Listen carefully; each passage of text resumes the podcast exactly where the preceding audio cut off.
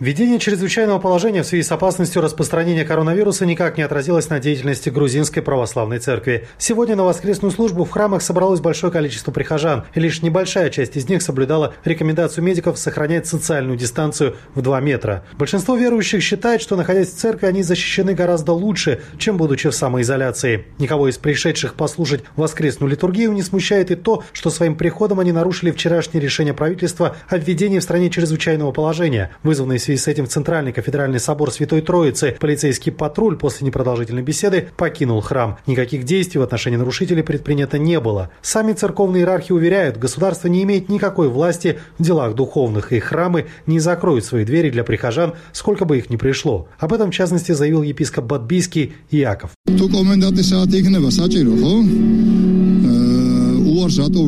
Если будет необходим комендантский час, то почему мы должны сказать нет? Но сейчас многие партии голосуют за то, чтобы ограничить церковь. Я на это скажу так, у них не хватает IQ. Как мы должны прекратить службы? Люди приходят, что мы должны патруль вызывать? Вот приехали, как приехали, так и уехали. Это не их дело. Если люди приходят молиться, пусть приходят. Государство это никак не проконтролирует. Если ко мне придет тысяча человек, я что, скажу только десяти можно? Или двадцати, или тридцати? Как я скажу, идите домой тем, кого привел сюда Господь. Впрочем, не все священнослужители настроены столь радикально. Архиепископ Патийский Хопский Григол, который не так давно инициировал внутрицерковную дискуссию о введении ограничений на отправление богослужений, и сегодня советует своим прихожанам по возможности слушать проповеди снаружи или оставаться дома, обещая, что в случае необходимости священники могут провести обряд причастия на дому.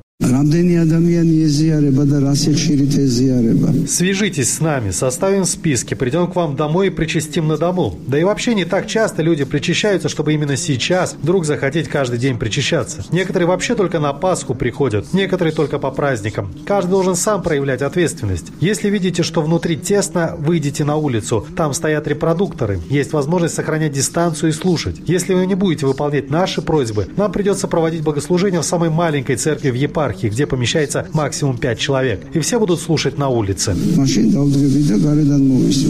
В руководстве страны позицию церкви стараются не комментировать, ограничиваясь общими фразами, но о конкретных действиях в отношении нарушителей речи пока не идет.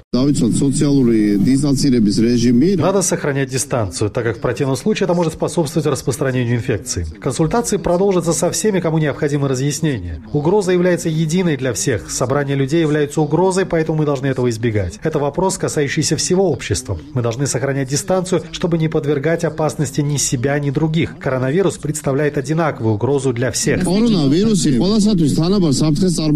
Заявил глава парламентского комитета по здравоохранению Дмитрий Хундадзе. При этом в оппозиции отметили, что объявленное премьер-министром ограничение на собрание больше, чем 10 человек одновременно не нашло документального отражения в обнародованном позднее официальном декрете президента страны о введении чрезвычайного положения. Не был этот пункт отмечен и в заявлении председателя парламента. По словам лидера партии «Новая Грузия» Георгия Вашадзе, фактическое замалчивание этого пункта в купе с отказом Грузинской православной церкви его выполнять, сводит на нет весь смысл введения чрезвычайного положения. К сожалению, должен сказать, что в связи с указом о введении чрезвычайного положения, который уже утвердил парламент, перед лицом угрозы здоровью граждан, нас также поставили перед лицом угрозы голода. Любой подобный документ, который утверждается правительством, должен сопровождаться соответствующим планом действий. Я искренне задаю вопрос премьер-министру Гахаре и власти в целом. Почему вы противопоставляете здоровье экономике? Этот декрет о чрезвычайном положении в его нынешней форме не только не поможет, но и наоборот лишь усугубит ситуацию. Этим мы фактически обрушиваем сель на нашу экономику и рабочие места.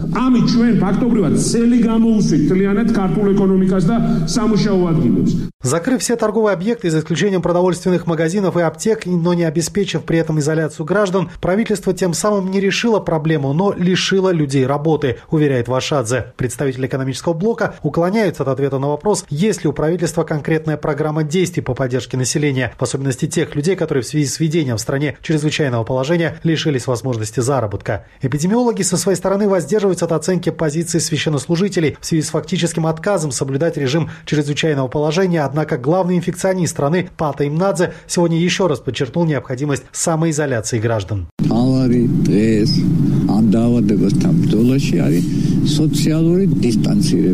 Главное в сегодняшней борьбе – это соблюдение социальной дистанции, то есть, к сожалению, нужно по возможности исключить контакты между собой. Я понимаю, что за один день осознать это сложно, но это необходимо сделать всем гражданам в любой точке страны. Как будет реагировать правительство на откровенное нарушение рекомендаций медиков и закона о чрезвычайном положении со стороны церкви, пока не ясно. Власти страны хранят молчание. Тем временем число инфицированных граждан достигло 54 человек. Владимир Унанянц для «Эхо Кавказа», Тбилиси.